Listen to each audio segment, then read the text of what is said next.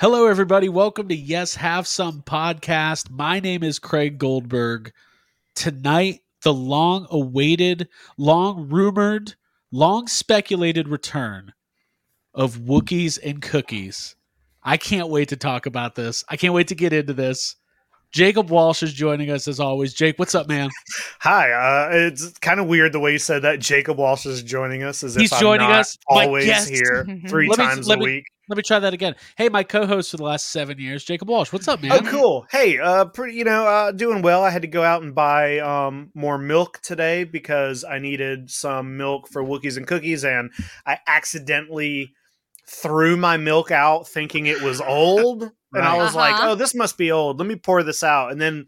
As it was going down the drain, I was like, I literally bought that for Wookiees and cookies. Dang. and then had to go out and buy more milk. So um, don't get old because um, time comes for us all, is what I'm saying. Going out Sometimes- sucks. Sometimes your memory is not as good, and you forget, and you throw out perfectly good vanilla almond milk. don't even. Damn. Also, if your milk don't I didn't get know old, it was vanilla. People will throw you out and not even ask you how you're doing. Um, Abigail, how are you? I'm great. I've got cookies next to me. I have blue milk that I, I have in hand. Is that home squeezed? this is a home brew right Home here, folks. squeeze right Home out the teeth. squeeze right out of the teas. Uh, right out of the teas. wish I hadn't said that, but yeah, I I I like this, and I'm Now, very is that- excited. Now, is Hmm. that just tinfoil over the top? What's happening? It is indeed Jacob Okay, Walsh okay. because I don't have a lid for this. but you know what? You know this is good because it says Authentica, which means that it's. Wait a minute. Perfect. Hold on. I, It's real. I have a question. Yeah. What is that? I think this What this was like that? some accoutrement for the bar setup that we did for. Did you, did you clean that out? Are you going to drink out of that? oh, Jake, I used Dawn. Like this was blue with soap before this, so this has been Okay. fully clean because yeah, it's from our commercial shoot from like three years ago. Oh um, wow. For Now- I think A and W or something. Right. Okay. Yeah. I, I didn't even I didn't even go through the trouble of trying to make my milk blue because I'm serving my milk in a porg, as you can see. And I said, you know what? Oh. You can't even see the color. Um, so I didn't I didn't worry about the blue part. I just I just You leveled some, up. some That's porg cool. milk here. Yeah. You guys Well, have one of these, right? We got a porg. There's a porg around here. You got a porg somewhere. There's a porg somewhere. Let's um. Why don't we do this? So this is going to be our, our our first episode of the new year. Maybe people don't know what Wookiees and Cookies was or is. Mhm. Um. The the the long and short. yes. Yes. Yes. Uh. You might know what a cookie is, might or know- what a Wookiee is. But what about a Wookiee and a cookie? but And together the three of us. Yeah, together. It's a whole different thing. I mean, you could simplify it and say it's three people talking about Star Wars while enjoying cookies. But to me, it's Sure. so much more than that. That's the tradition. That's that's what the the lore of Wookiees and cookies. That's kind of what it's about. Is enjoying Star Wars and cookies together. Basically, in uh, late oh, 2017, right before the release of The Last Jedi, we we did this project called Wookiees and Cookies, where we like rented out a studio and we built a uh, you know a big set and we decorated it and it was like we we we improved we wrote a script. It was like a star wars talk show and we put a lot of work into it and a lot of time and money and it was really fun and the set was amazing. the, set, was like, amazing it was weird because uh we had like a crew of people basically working for us and with us and it, it like felt we were like telling people what to do we're on set people are building stuff we're having jake to like you, you liked that part, provide i like that part i like yelling at people i didn't yell at anybody but it's fun being like hey could A little. move that over here or do Mhm. do don't do that that kind of thing but we did have to provide food for them and that sucks but um we did have to we did have to provide like basic human needs Yeah. to these people But they wanted a bathroom what but was it was that weird about? but it was weird because they're all watching us it was like us trying to do That the was- podcast with a crew of people standing in front of us staring at us and that was a little weird but i i thought it all went well and and the uh that one episode we got out of it i do still like but there were some issues there was some audio Sure. video issues um, Mhm. also if you never edited video before and you're you like need audio first need- of all well, to you- edit the video. well, let's just go ahead and say it. So uh, the, the Had some some of- hiccups. the people we paid to do this lost audio of a full we our, our plan was to do three of these Three it was like episodes, three right. episodes we did costume cha- costume changes we changed our shirts and stuff in between so it would be three different things and so some of the video footage came out completely blurry. We had two cameras going and it was other people in charge like it was their job. These people got paid to do this and uh, some of the footage is completely blurry and unusable. And then also they lost all the audio. It was all audio was all done separately because we were trying to be professional. Right. and they lost all the audio for well, i think one of the episodes the third episode or something was just like oh cool we paid for that and it's gone Yeah, you could say it was. We learned a lot of lessons. Maybe. Um, it's definitely like it was one of our first big productions where It we were a- like yeah writing a check to the studio, and we found the studio and all of that, which I think was exciting. Um, but yeah, I know what you're saying, Jake. Like it was, there was some frustration, and yeah I think this is finally our opportunity to bring it to full like fruition and Well- exactly what we want to see. technology has advanced so much in the last couple of years is you kind of don't need all that. You just we do it three times a week from our house now. yeah Um no, but it was a really cool like big like I think here's what I will say. Not if, but when we go back for another project like that, because it is inevitable. I don't know if it'll be Star Wars or Sure, Wookiees sure. and Cookies. Mhm. I think we'll be a lot more equipped and prepared to take it on and a lot like we were kind of like putting our trust into a bunch of people and like hoping they would kind of know what we were looking for. And i think that was early days of yhs like we'd only been doing it for a year and a half or something. Lesson learned: you can really only rely on yourself, yeah nobody And knows what you want but you. your friends. Yeah, Uh, that's why when we did the dr yeah, but pepper hold on. commercials hold on. But let me say something. Um if your job is to film and, and get the audio like uh, they know we want the audio, right? We shouldn't have to tell you, uh, "Hey, we want this audio." they're You're like being paid to give us the that. I know some of it is on us, yes, but uh, no none of it these Fuck idiots Literally none of it. We did audio in the awesome. fil- in the we showed up. stuff, We built the set. We sanded. We painted. We were there over hours, like after hours. Sure, Yeah, We bought Hey, props. also- we ran all around Atlanta trying to get like ingredients, and then we had to like cook it. Jake and I were trying to cook like yeah. caramel together at like four in the morning. Hey, also, it was a really long drive to get to that place. It was Yeah. long. There was a lot. There was like a lot of back and away. forth. But there was but I an did have R2D2 fun. though I did have great. fun though. yeah, I thought it had was. fun. I thought it was fun. It's just like a bummer how some of it turned out. Right. Yeah, it was like the first time that we were all in the trenches, though. It, it kind of felt like the um, guy was like, "Hey, uh, you guys didn't want it in focus, did you?" Uh, you didn't want to be able to like use this footage, did What you? I feel like what I'll say is it's like it's expectation versus the reality, and that was our first time going into something with we had great expectations, and what and, and a lot of it was, especially the set, was like this is exactly what we thought it was coming to life, and working together on it, the three of us brought us closer together, and that was like probably Well, and then only- if one you of the fa- good things. if you fast forward a couple years later when we did the Dr Pepper stuff, we had more of a an idea of like we're in control, like we could make this happen uh according to like our own, you know. and technically, Wookiees and Cookies helped us get that. So Right, yeah, it's all exactly. it's all worth it. No it's all matter part what of the you're universe. Trying to I do. love it. You know, you know what my biggest bummer about uh, the episodes that didn't come out, or kind of Wookiees and Cookies kind of being no more. Like the biggest bummer about it is that we were genuinely excited for um, the Last Jedi to come out, and we had these Oh. discussions about it, Mhm. and just like our uh you know hope for that film uh it's gone it's all gone it's like you you can never go back you can never listen to us have a conversation about how truly excited we were for the last jedi because it's disappeared uh and it doesn't exist anymore Mhm. so I would actually like to go back. There's got to be some old episodes of YHS. i'm wearing i'm wear i wore a last jedi shirt it- for Wookiees and Cookies. I You was like do that super now. excited about it. I haven't worn the shirt since then because I think Yeah. I think Last Jedi came out like a week after it was like very Right. it was like within a month I think of us filming Wookiees and Cookies that movie came out. Yeah, it was like our plan, I think, to release like simultaneously. It'll be big. Yeah. The Be movie will be out. Big. It'll be great. Hey, listen. So what we're gonna do is we're gonna talk about these cookies that we got, and then we've got some fun Star Wars chat. By the way, this is not the last time we're gonna talk about Star Wars. In fact, No. Guess what? We're like two months away from the Mandalorian coming back.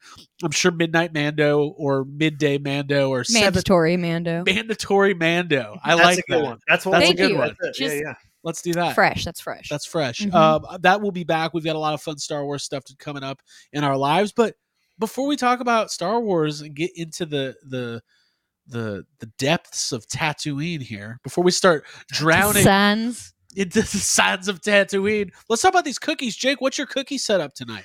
Uh, as you can see uh, right over here, I have this nice table of cookies, and I got um, I got these. Uh, these are like knockoff. Um, first of all, I think we all decided to just buy cookies this time. Last I time we did not made make cookies. That was one of the parts I didn't Now- enjoy from Wookiees and Cookies was the I- baking. I thought it was fun. I thought the the baking cookies was fun, and I do Mhm. enjoy. Uh, I don't bake cookies very often, but I had fun with that. Um, and I think the fact that we completely fucked up the cookies last year fun. made it funnier and it made the episodes fun.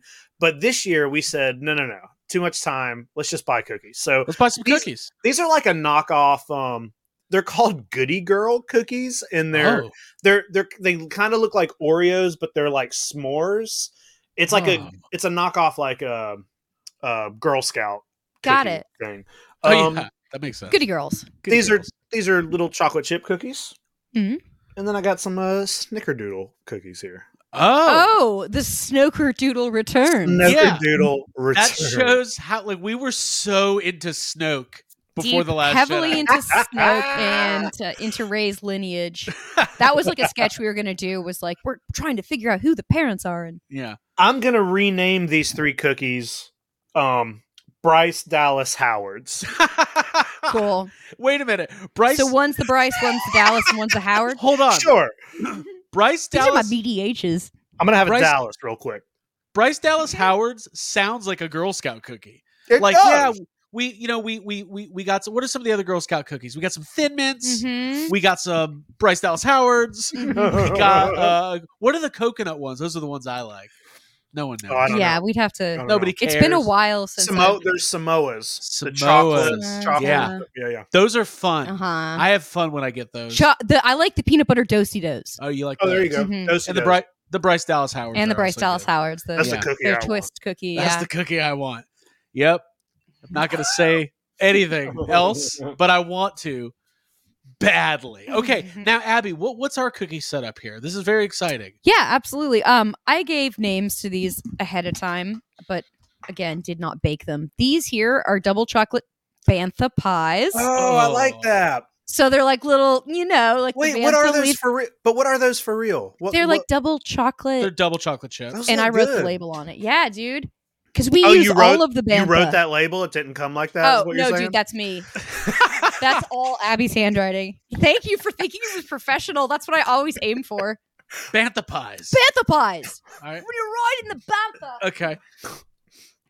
Here we have coaxium cookies. Probably won't think this one was store made, do you? That's this was me, coaxium cookies. That sounds uh That's that coaxium. sounds like a cookie I would not like. Yeah. you want to avoid I- these kind of cookies. Yeah, if I if if I went into the store and I saw coaxium cookies, uh, that sounds dude. like It It it's sounds made like of it's part of like a surgery prep or something. or something. That's Yeah. the kind of cookie you have to like first you have to mug an imperial stormtrooper, steal his uniform and then sneak Change your name to Solo. yeah, change your name and then go steal the coaxium. That's the only way to get it. Yeah. Um, okay, what's the third one? Uh, the classic uh, chocolate chip chirpas. Chocolate chip. Okay. Chirpa. Chocolate Cool. chip That's like a deep Ewok. Yeah, it's Yeah. like Ewok deep. E- Yeah. E- E- Ewoks. Yeah, that's a chocolate chip cookie. Um, so we have three varieties. I have Cool. them. You can't see, but they're displayed on my uh, episode one Pepsi and Mountain Dew can case. I wish I could show now. It was, it's a gift from Now, Austin Young. would you w- speaking of Ewoks, would you say these are high grade uh, cookies or low grade? oh, cookies. these are probably low grade. Low grade. Low grade. Yeah. Well, let's get into it, folks. So we, we got a couple fun uh, segments planned. Abby's going to pour some blue milk. I'm going to hold it. Mm-hmm. I just had a Bernardo has flashback to Wookiees and Cookies doing this. Like I was Yeah. like, "Is it time for the milk?" It's fun. hey, it's actually a lot of fun. Um, by the way, if you are watching this early uh, in in complete video format, that means you're part of the YHS Patreon, and we appreciate you uh, being a part of that. now, Craig, That- what does that mean? Well, that looks like paint. I just want to put that out. I mean, it basically is. The food coloring that you got is like a gel, so I think it like thickened it up. Ew. Eh, it's it's uh, blue milk, blue gel milk. Blue Gel Milk. Let's talk about Patreon real quick. If you are uh, wanting to support YHS and all of the adventures we have, including our other shows like YHS on Monster Island and Toy Anxiety, and you want to get access to bonus audio and video material every month, including four Toy Anxiety after shows, Zoom hangs. We have a merch tier where you get an exclusive merch drop four times a year or once a quarter, whatever sounds more like more often, but it's the same time. It's the same amount of time. And uh, Quarterly. quarterly. There you go. Um, for as little as five dollars a month, you can join at patreon.com slash yes have some. And uh, it's been growing and there's a lot of people, you know, supporting us and uh, it's been really uh it's amazing, man. We're about to go into year seven of YHS and like I have this like energy, like we're just we're just getting started. So it's it's really fun. Uh, you can learn more about that and how you can get all that bonus audio and video material at patreon.com slash yes have some. All right. Um, okay, so the first thing we're going to be discussing tonight, I love anniversary years for Star Wars. I really do.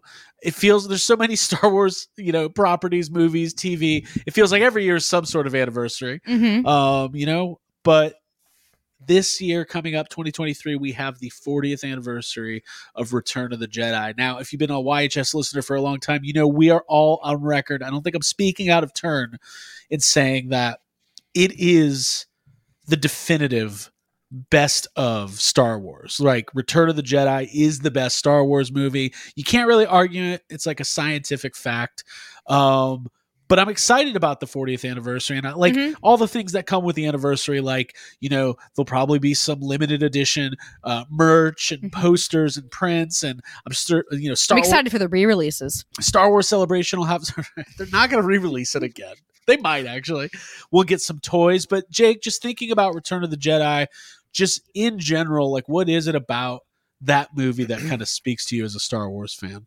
Um, you know, it, it wasn't always my favorite Star Wars movie, and for a long time I thought um, Empire Strikes Back was my favorite. But then I don't know when it was, maybe a couple years ago, I was watching them all, and what turns me is the same thing that turns Darth Vader back into Anakin Skywalker, and it's that whole last confrontation with Luke. That that scene is just the it's the best thing. Like Luke being peak Jedi, not wanting to fight his father and just talking him back into the light side. To me, it's like I cry every time watching that. Like listening to him talk about you know, when he says "I am a Jedi," like my father before me, when he says that to Darth Vader, it is the be- it's the best thing in any Star Wars mm-hmm. movie of all time. that means a lot coming from you because you're not always like historically always on board and buying into like the redemption story. Yeah, that's what I was surprised. Not surprised, but it's kind of it's interesting to hear you Well, say I- how much you like that. I think that's why I did not. I think that's why I used to not like that movie. Is that's why I used to like uh, Empire Strikes Back a little more, and I also used to. I used to be one of those people who rooted a little more for the Empire and the bad guys, and then it's like as I got a little older, you know, the first time I saw Rise of Skywalker, I didn't buy into Kylo's redemption either. But then when it came out and I watched it a couple more times, I'm like, no, like I totally buy into his like so many things happen to him right. in the course of all three of those movies, especially that movie, that uh that justify it for me. Yeah. And I don't know. And then and then watching Darth Vader do the same thing, it's just like watching those two those two films like I know I know we're going to talk about the sequel trilogy in kind of a separate segment, but like you should watch if you've never done it, you should watch uh, Return of the Jedi and Rise of Skywalker back to back. Because even though there's, even though there's That's some big issues, Yeah. even though there's some big issues in Rise of Skywalker, it is an interesting watching Kylo and Vader both kind of. Kylo has way more reason to turn back than Vader does. It feels like when you're watching.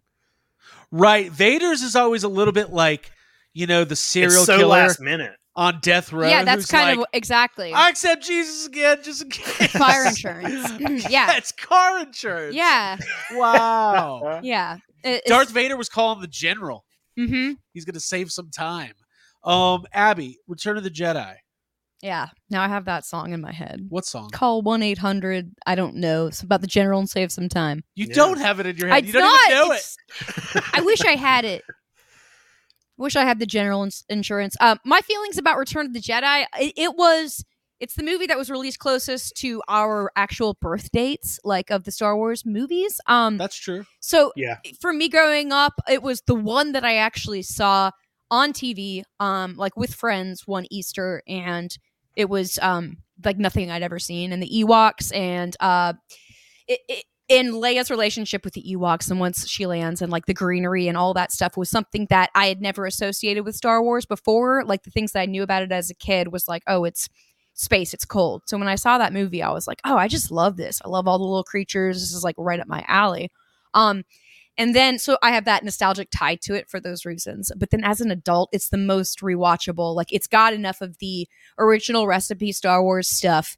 Um, but then it's got like a delightful amount of um cheesiness to it. That's not it's like well aged vintage cheese. It's not like the kind that you're like um it's not annoying. It's still it's still meaningful. Um and it still has that like part of the original trilogy succinctness to it. Yeah. Um I mean, to me, it has everything. Like, it has all of the elements that we have come to know and love about Star Wars that make it a star, like a Star Wars movie, and maybe like arguably the last perfect special piece of Star Wars content because, like, I know when it came out, it kind of had that fan backlash, right? Like people, like the hardened fans who have been like, I've been watching Star Wars for five years, Yeah. you know? and one thing I know is that these Ewoks don't belong. Like that's one thing that's always really been interesting to me because it's like there were people just like us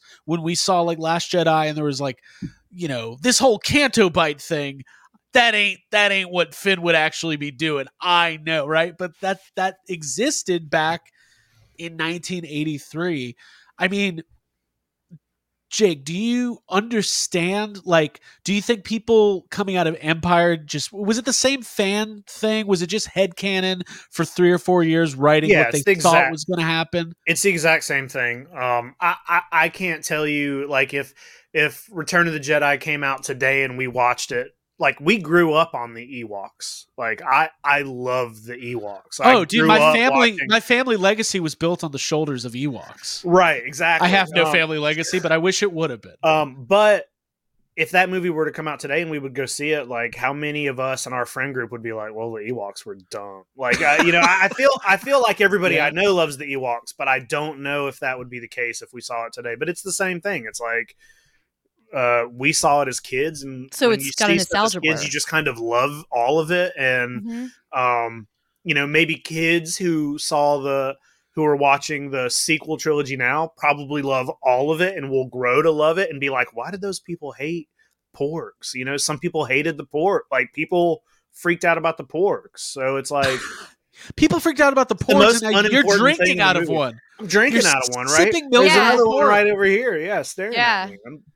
At me. I'm- But so yeah, I it- don't know. I think it's just like, but I mean, there are things in the sequel trilogy that I disliked or hated Sure. or was like, this seemed like bad Star Wars to me. Right. So I don't know. It's like I can't get, I can't get like super mad at the people who disliked the Ewoks because like I disliked stuff in the new ones. So I don't know. It's like Yeah, but the difference is, is they're wrong. The Ewoks are great. I love them. I think to True. me, you're right. also Abby, Yeah. this opening like 20 minutes of Return of the Jedi, like I think it really shows some like it's an interesting decision, right? Like you end Empire with this huge reveal and then a giant cliffhanger, right? Like, oh my God, Luke Skywalker's father is Darth Vader. Mhm. Mind blowing. Oh my God, Han Solo is frozen in And carbonite. yeah. Oh my God, Boba Fett stole him. You're oh on no, the edge, cliffhanger. the movie's over. What the Mhm. fuck, right? like, so, but they don't like start off Return of the Jedi with like a, you, you're not thrown right back into it. Like it, it takes its time, and it's like the introduction to Jabba's palace, and you know all this. The, And right off the bat, it's like a little. It's funny and quirkier. I'd say more, much more so than Empire. Um, right. Empire is very cold. I mean, it literally starts. That- off yeah, my rec- Empire would scare me like a- as a kid. Like if that that the carbonite scene, I remember seeing like a flash of and just being like, oh, this is like really uh, upsetting. Um, but everything that happens in uh, Return of the Jedi is is like a little bit more kid focused, maybe. Except Or that at least- Rancor. What'd you say? I Except the remember, Rancor. I remember being scared of the Rancor when I was very young. I was Yeah. definitely scared of Yeah. all of Star Wars until I was like seven, 17, maybe 18. But the palace itself is like, it almost is like, it kind of takes you back to this time period where like puppetry was like at its height, right? It's like Yeah. the Muppets, Yeah. Fraggle Rock. it's like it's most professional and like yeah and used and celebrated at that time um and that's part of what makes me love it the most i'm a big fan of puppetry um and to see all the different creatures in the palace and like the Oola and and it's very um yeah it's it's full of them it bright it gets my imagination going Yeah. um and those are my favorite like creature designs of any of the star wars creatures from any of the movies I mean, Salacious Crumb is in the movie for nine seconds, and he's become like a a, a fan favorite for for years. Yeah. Yeah. Oh, he's wow, we got I him. got him right here. You got a Salacious I Crumb. got a little crumb right here. Uh, well, there it You got a, um, you got a crumb over there? i got a crumb too um, that's a monkey lizard. What are they called? Anyways. Kowakian monkey lizard Thank you, thank you. Mhm. Could you not set him there Cool. specifically? Thanks, He'll, sit, he'll just sit on my leg. Okay, cool. Um, I do think Return of the Jedi is a perfect, like an actual perfect Star Wars movie because it has all the elements that I love. Right, like it has like obviously the second training uh scenes with Yoda and Luke, right? Yep. And and Yoda giving like that final wisdom, kind of like you know, telling Luke like, "Hey, it's time. It's kind of time to step up. You, you gotta, you gotta fucking calm down and and and like choose your path. You're on destiny, right? And uh, or a collision course with destiny, and it might not go how you want it to go, and you can't control it because like there's the, this universe is not within your control, right? So you have to kind of like really understand what the force is and how you can wield it for yourself and hope you know he and luke is seeing good in his father when nobody else is and that's like a really human kind of condition right it's actually something relatable and grounded uh in in a star wars and a sci-fi fantasy movie where it's like The conflict of loving someone who's hurt you like that. yeah, Yeah. that is like that's like as real as it gets Yeah. and um so i love all of that. I love all the Jabba stuff. Obviously i love the barge. I love r2d2 serving drinks. Uh, i like that r2 got a job. Finally, put that fucking droid to use. right right right. Like jj abrams is like we're gonna have r2 sit in the corner for a whole movie. Like back in the day we're like we'll just make him a, a server on the serve sail barge. He's not doing anything. Right. I bet he Nobody was- can understand him. Just Yeah. fucking bring they me all my pretend milk. they can Mhm. Uh, I bet he was serving some nice, uh, some nice uh, cocktails out there on the Sure. sail barge. Mm. Sure. Um, Some Pepsi and Mountain Dew, according to my set of cans over here. um, so you know, it's got all of that. Obviously, the revelation of of Luke and Leia. Yeah, that that and moment sister. and like uh the the way it's set up, the the shot itself, I think is really pretty. Um, and I like that family.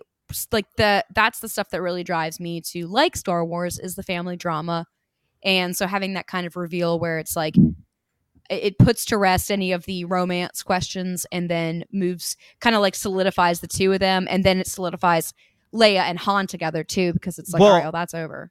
That's one of my absolute favorite Han Solo moments in all of Star Wars is when he comes out and he's like, "Oh, but you can tell Luke can't you?" And he, she's like, "Shut." Yeah. he's so Han's dumb. got the funniest shit in Return of the Yeah, Jedi. He's yeah. got some really good moments. Um, I mean, obviously, when Han comes out of the carbonite, I mean, and he's blind, and he's got so many funny lines. Like the the the when he's like shivering, he's like, "Jedi Knight, I'm out for ten minutes. Everyone's got delusions of grandeur, whatever he says." Yeah. um so i mean to me like and then like you kind of forget and this is one like you know when people will criticize like the sequel trilogy they're like oh snoke's in it for like 10 minutes like i mean the emperor really doesn't come into play until return of the jedi like right. we see him for like nine seconds in, in Mhm. empire Yeah. and then like but i mean i think the emperor is like one of the coolest characters in star wars personally Sure. I mean, he's scary. He's scary, and it's the fact that you don't really know anything about him, and he's just this weird,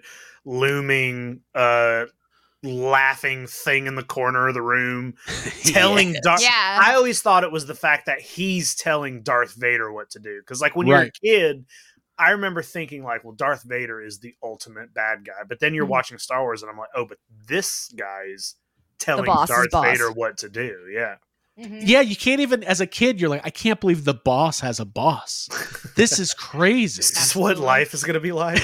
Yeah, and he's shrouded. And he's got a scary voice. Um, Um, and I always thought it was cool that like that was actually Ian McDiarmid in the in Return Yeah. of the Jedi, and that he came back. Like that that connection always like made me happy, even though like w- in 1999 when like Phantom Menace came out, I couldn't like compute that Ian McDiarmid. I was like, but he was so old in Return of the Jedi. Like, oh, okay, I see. He was uh using makeup. He was actually he was Yes. not born. Well, a you may not know, Craig, is a lot of movies use uh, makeup, Oh, special okay. effects, and prosthetics. Yeah. yeah. Interesting. Okay, E- even in Star Wars. Yeah, even in Star Wars. Oh wow. um, okay, this is one thing that I was really excited to talk about because I, I I really want opinions on this, right? The hero worship of Luke Skywalker coming out of Return of the Jedi.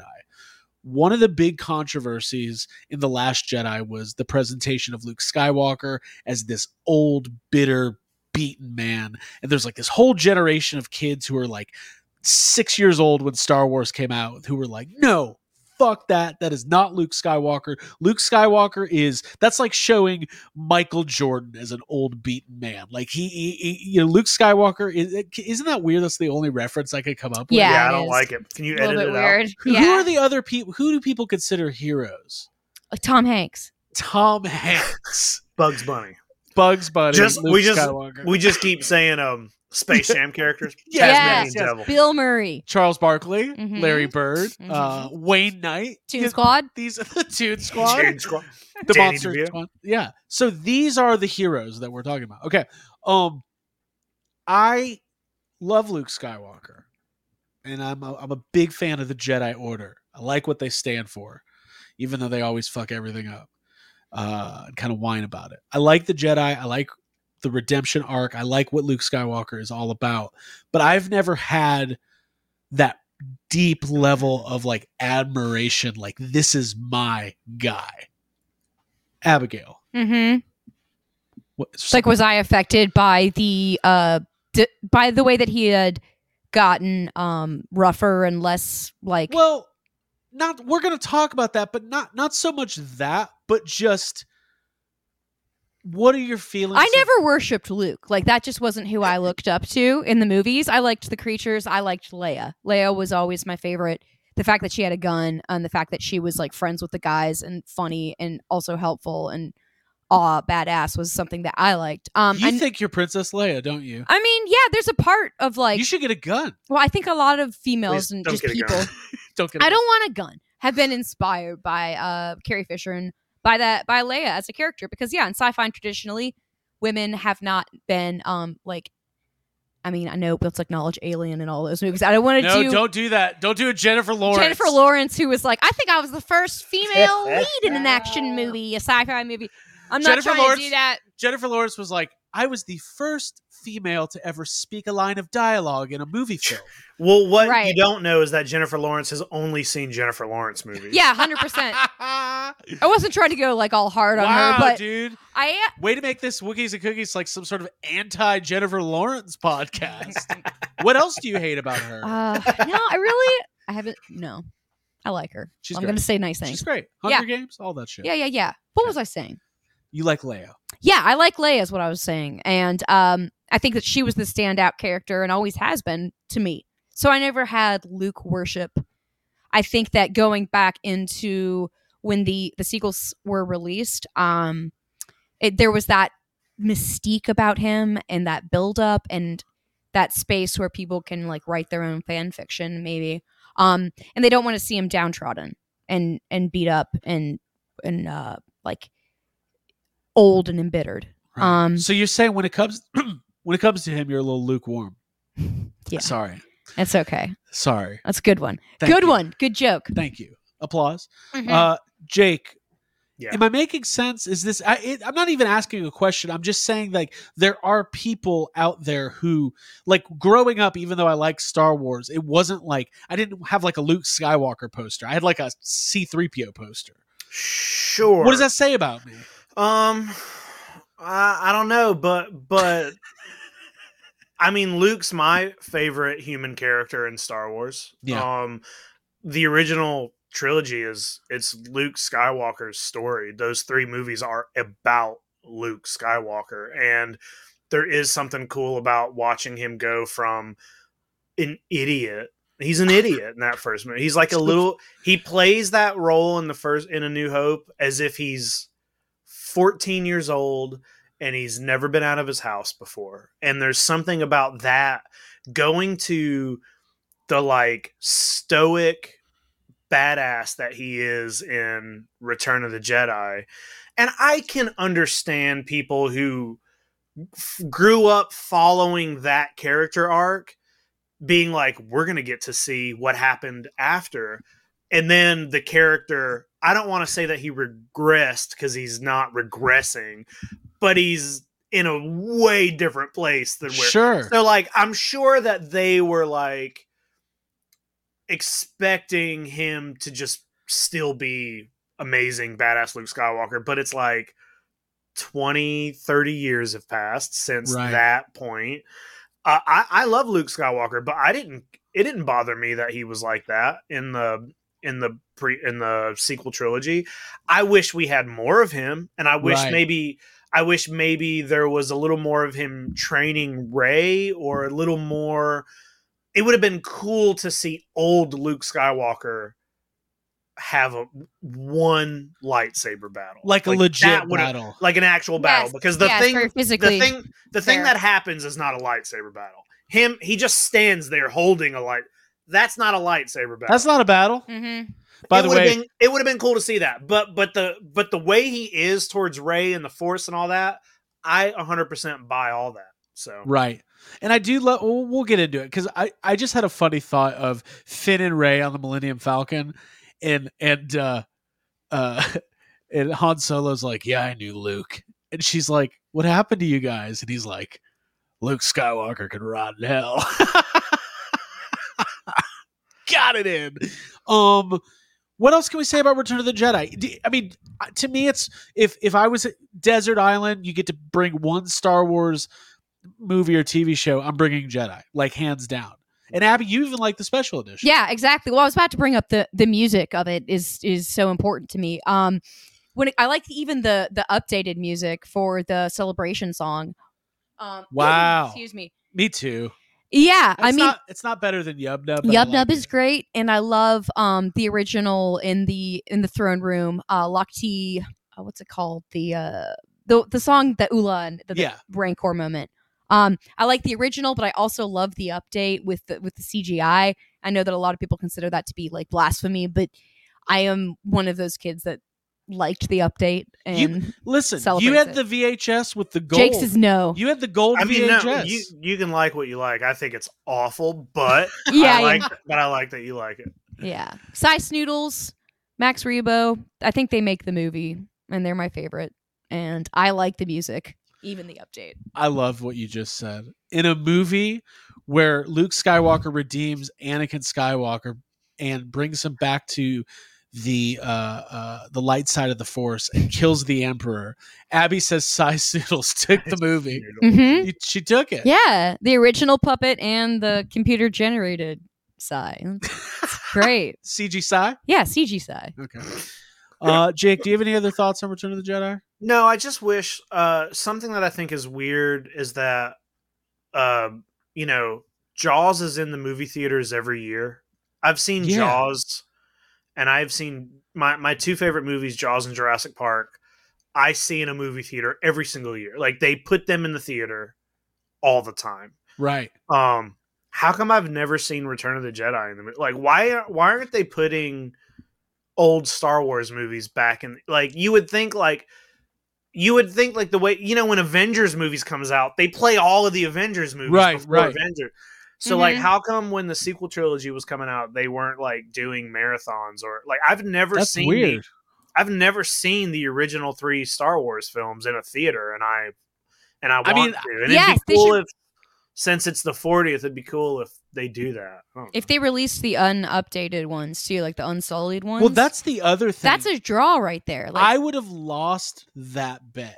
If you would have said by 2022, do you think they will have, you know, Blu-ray releases of the original unedited trilogies? I would have said, of course, because there's a lot of money in it's a part of history Yeah. too. Yeah. and I would have I would have fucking lost that bet so many times. Like I thought like is Sue okay.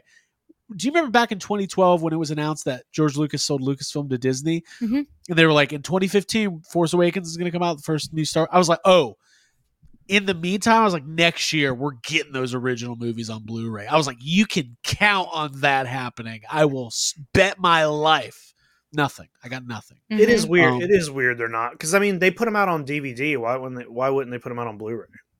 Right, but they just have ever since like I mean, when's the last time they were released unedited? Like 2004 or yeah. something. It's been a long time. Right. Yeah, I think those are the releases. I they put out special editions of each film, and uh it has the edited and unedited versions, but it's So but it's DVD.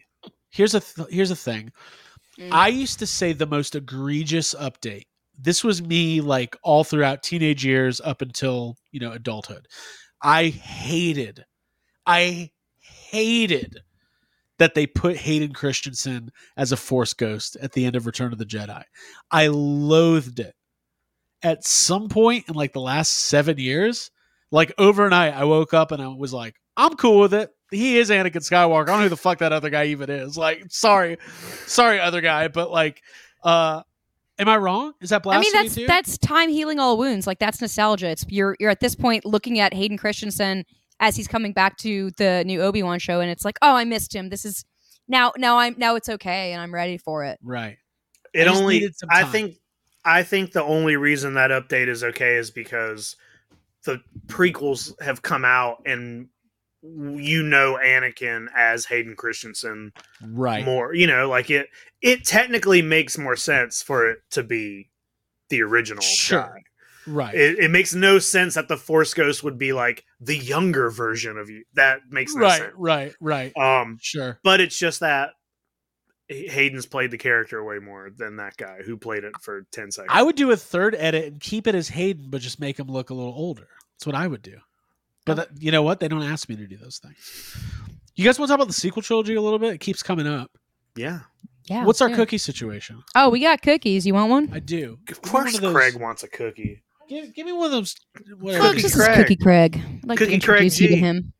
Craig G leaving reviews on other people's podcasts. Cookie Craig man. G. All right, here's the deal. I love how I'm like I'm gonna keep talking. I'm gonna take a big bite. Abby, Yeah. sequel trilogy. Yes. Seven years since Force Awakens. Mm-hmm. Five since Last Jedi. Yes. Three since Rise of Skywalker. Yeah. How are you feeling? Still strong on The Force Awakens. Still nostalgic. Um, I think the movie holds up. I've gone back and rewatched it. I still love Daisy Ridley's performance and Adam Driver.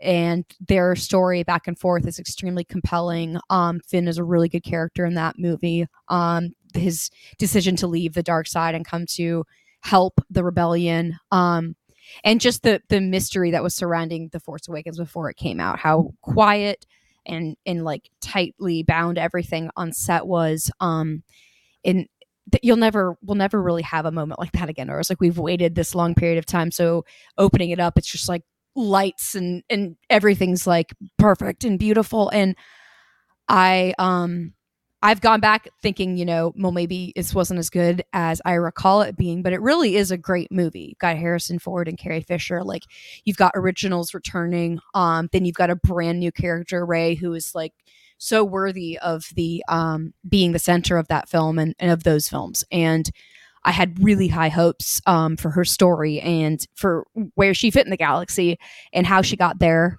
and um, what she was going to do and how she would change things. Um, I was let down by The Last Jedi. That was, um, I do not have, I have really conflicted, strange feelings. Like I have never healed from that movie. When I think back, I was so hyped and ready. We were just talking about at the beginning of filming Wookiees and Cookies years back we were doing it because we wanted to capitalize on the last jedi coming out and i was like this is going to be there's no way that this can fail it's like the titanic How could this be How bad? could this right? this I remember. can't be bad we've built it we've got the man we've got well at that point no we had a new man uh rian johnson and um i i guess i just trusted the story to go to be to have to have been written before that movie and like seen with with vision for where things were going to go because it felt very much like that game where you're like you write uh, a sentence of the story and then you like pass it on to a friend like whatever yeah. and and to me that is not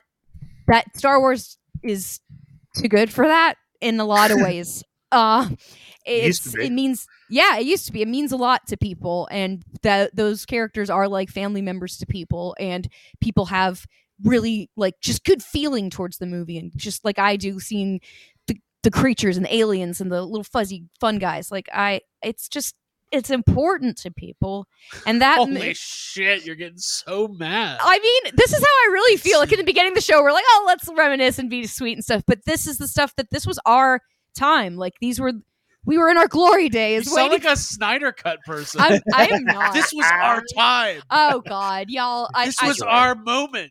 No, I get it. yeah, and I, I was conflicted.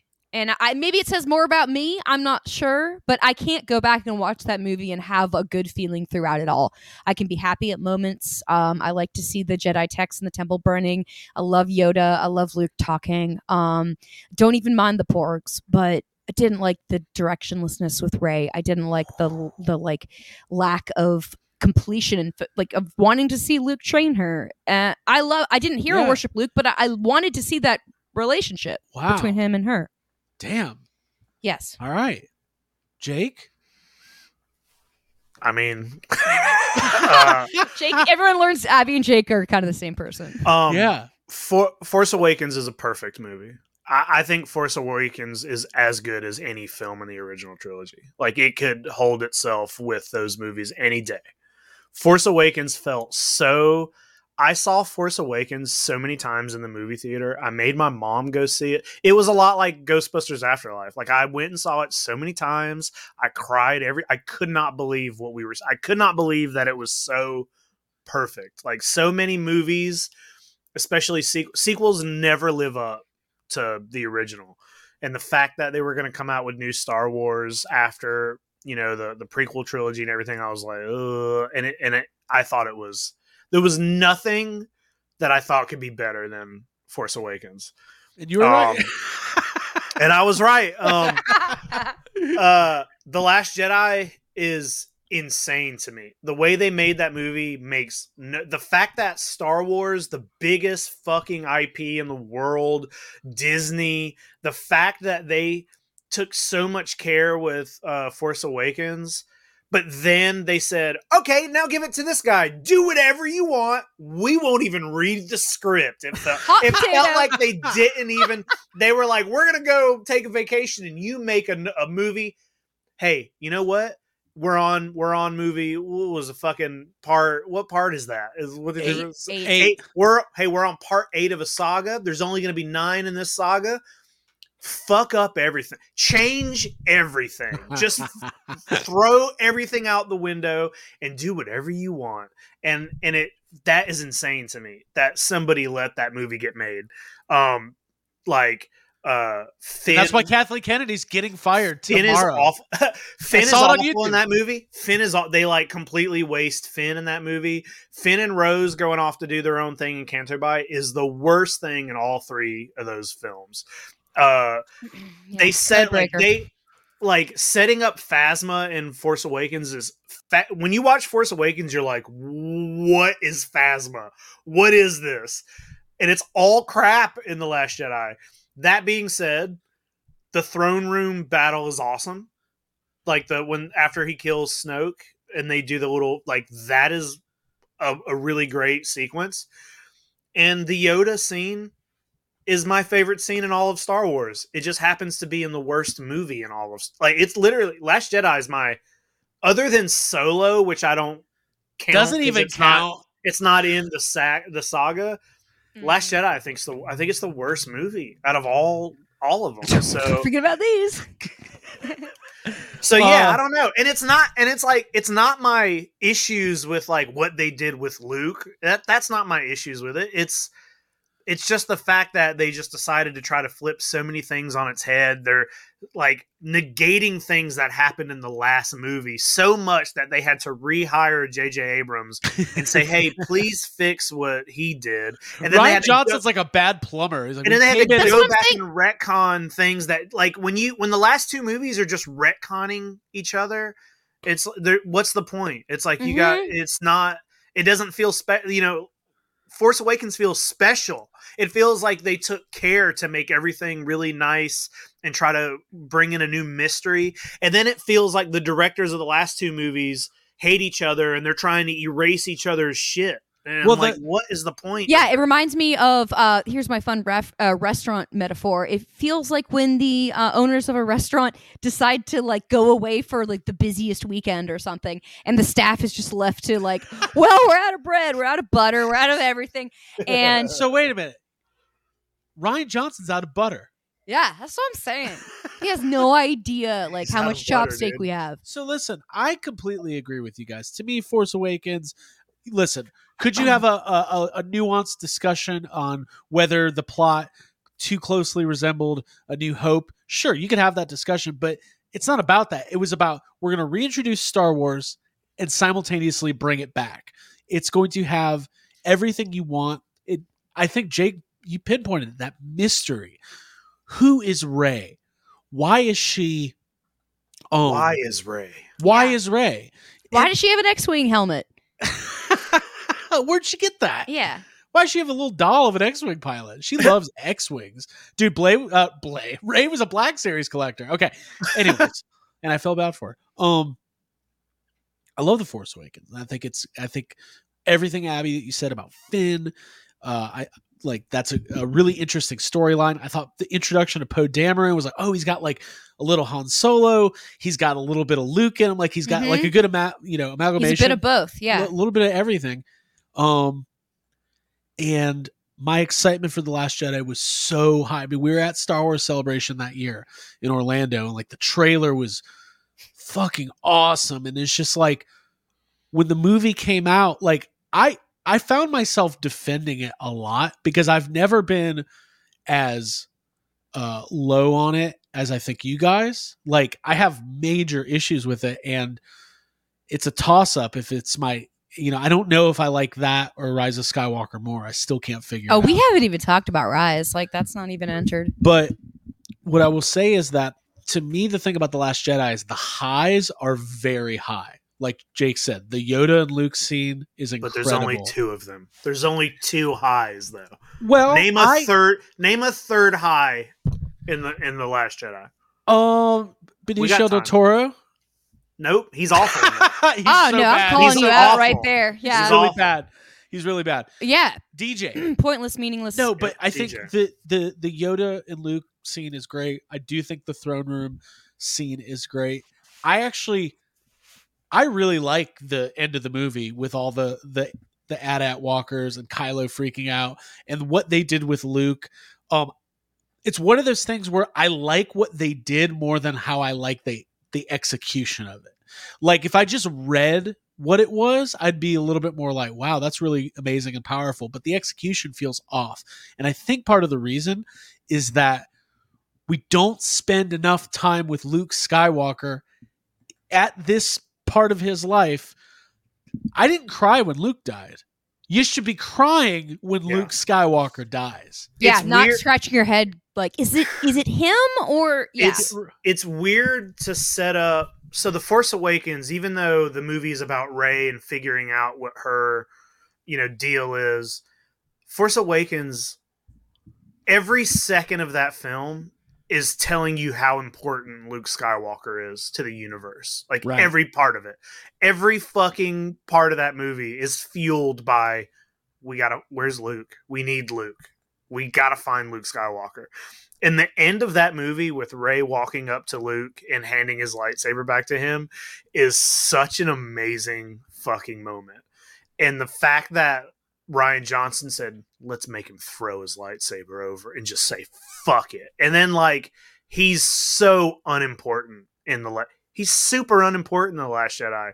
Yeah, he stalls uh, Kylo so 10 people can get out of a cave.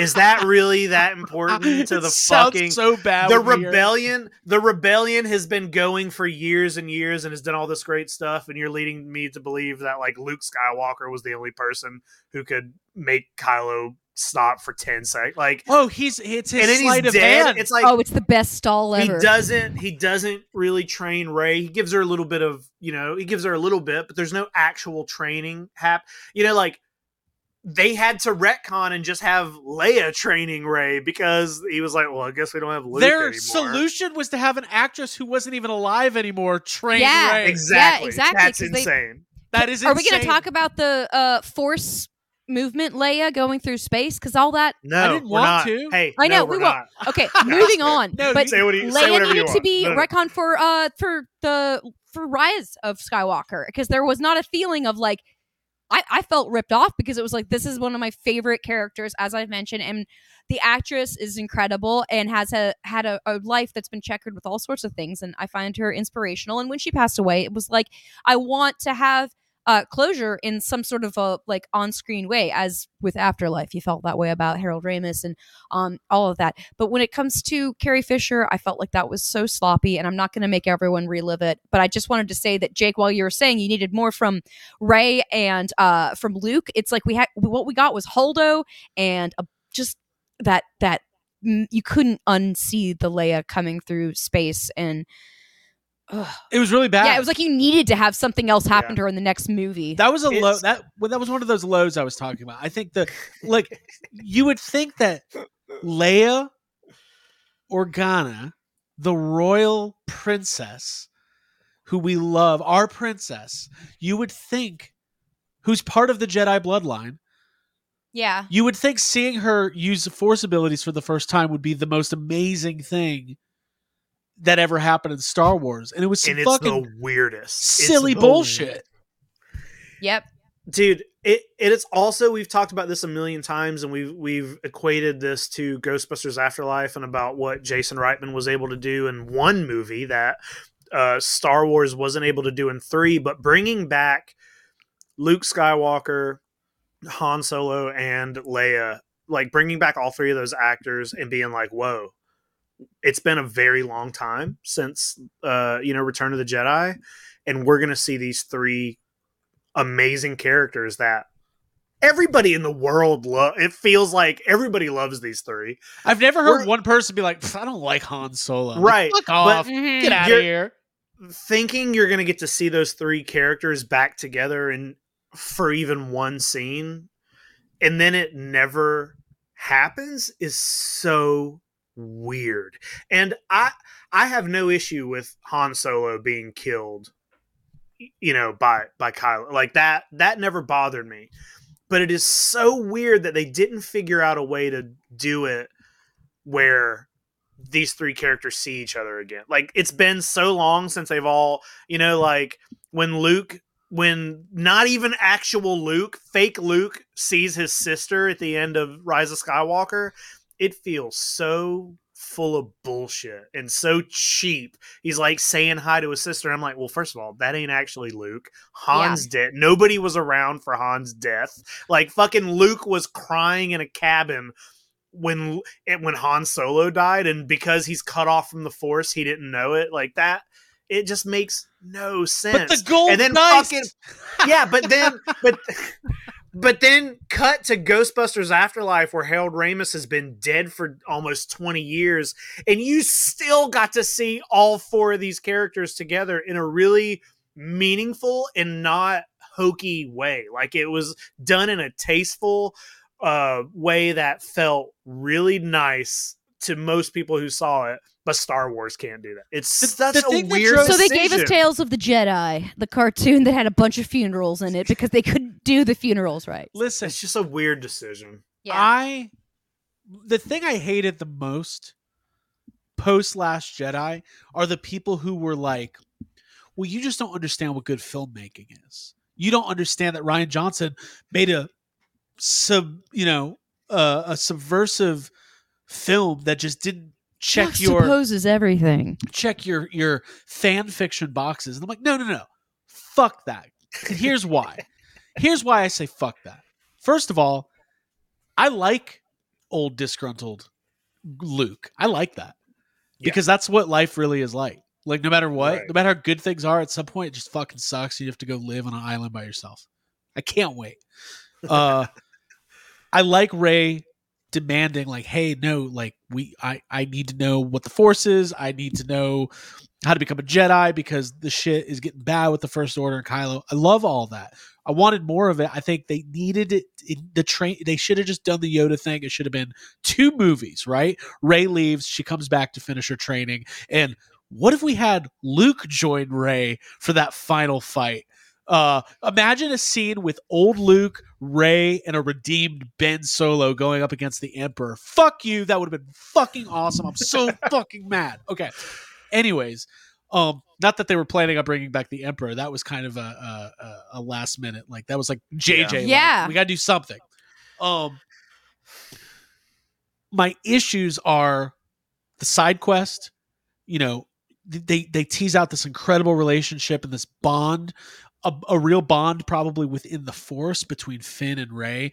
Completely abandon it uh, to give Rey and, and Rose uh, uh, Mhm. whatever whatever that was. Um, you know what? Uh, Rose, not a great character. She's a good actress. She could have been awesome, but they didn't give her anything. They made her be like the the the side chick. Basically, She was a side. She she was created to be a like a, a bad sidekick. nobody was gonna Jesus And, like, it, and it and it doesn't that. And it doesn't help that that plot line is completely pointless. The thing that they go off to do, they they fail in. Like they fail immediately, and it's like, wait, so right. it was just to give. It was just to get them out of the way of the rest of the plot. Right. It was such a missed opportunity. it was a missed opportunity. Finn should have been much more important in my mind. Like I'm not gonna. I don't care. I'll go down the road. I thought that uh, Rey and Finn might have had some sort of like love connection in the first movie, and I'm- maybe maybe I'm not pushing ones that, like every. Yeah, but it it he should. It would. How much cooler would have been if he, as a cool character, became like in that like echelon of like in the Skywalker Or- realm. Like maybe well, like that would be cool. what if what if Finn and Rey were the ones that had the dyad in the Force? right, Right. or I don't know. maybe it was a triad. Don't do throwaway characters. Give. listen. I, Yeah. I I will. s- Go ahead. I was just going to say that the entire plot line of the rebellion, no, the resistance trying to escape the oncoming first order uh and while they're running out of gas. while they're running out of fuel because the first order has figured out how to track them through light speed. It's like, hold on. That's a fucking TV episode. That's a Star Trek episode. You're you're overthinking this at this point. when I say the lows are low, I mean they're pretty low. All the DJ stuff is bad, but you know all, all the side quest stuff, the running out of gas. Yeah. yeah. But I do think visually, Rian Johnson knows how to make a movie. It's a what? It, no, I'm You- talking about the throne room. The throne room. It's beautiful. okay. So, but that. Even And I he like also, Snoke. but he also did sure, but also in the same movie is that scene where they're riding those ugly, awful looking fathiers. CG animals through Canto Bight, and that looked like garbage. Yeah, Yeah. the throne room looks amazing. The Yoda scene is perfect. How are those in the same movie? I don't know. And We've that's been- what we're here to figure out tonight. people people are people are uh, logging onto their computers this evening and they're saying wow there's a new yhs i want to check this out holy shit wookiees and cookies let's get it we haven't done a star wars episode in a long time and here they are an hour into this episode just listening to us talk so much shit about star wars it's like I figured it was inevitable. but I love it. I love. I do want to say that I love Star Wars. I think the Last Jedi is the. I think it's the worst out of all of them, but there is still some stuff in there I love, and I know, I know, like Rise of Skywalker is not great, but I feel like it's as good as it could be given the circumstances of what happened with the Last Jedi, and I think it's only the fault of the Last Jedi. Like all the stuff that is bad in Rise of Skywalker are direct results of having to retcon the Last Jedi. I mean, think about Endgame. yeah.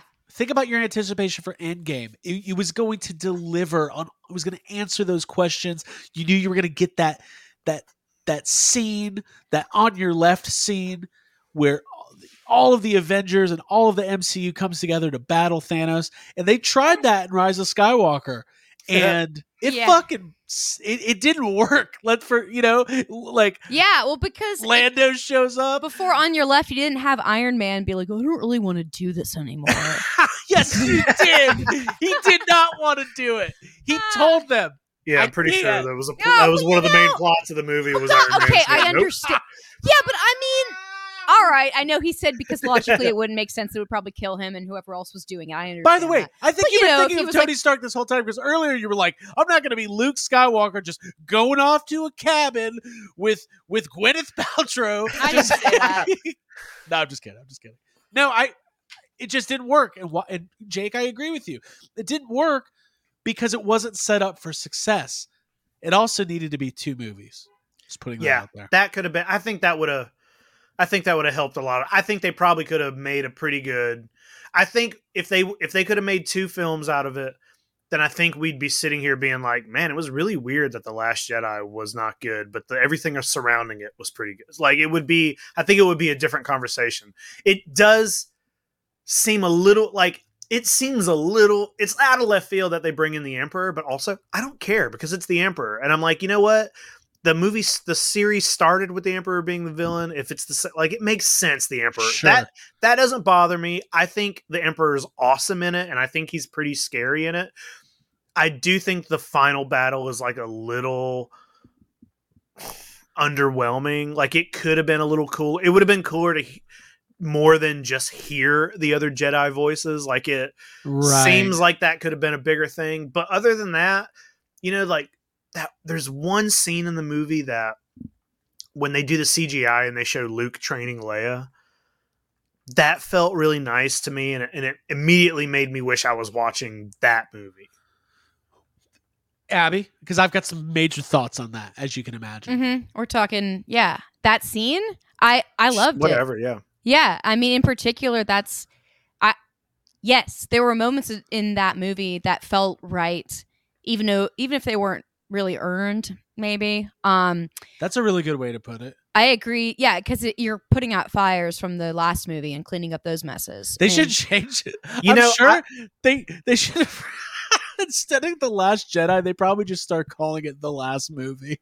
Yeah, whenever well i mean you know the, the whole scene where um where they're being chased it's earlier in the film and they're trying to find they go to this like weird planet where they're having like a big celebration you know where they're looking right. for the they're looking for the ship and everything Yeah. Mhm. um there's a scene where they're being sta- chased by stormtroopers and it's awesome like it's really great like that chase scene the It's good. stormtroopers are chasing them on They fly they're- now. they're yeah, they Mhm. fly now. Like that whole scene is really great. Also, uh C3PO, who's one of my favorite characters, has the best lines in Rise. Like he's very funny in Rise of Skywalker. And I know like you don't come to Star Wars being like, well, I can't wait till these droids make me laugh. But he's great in that.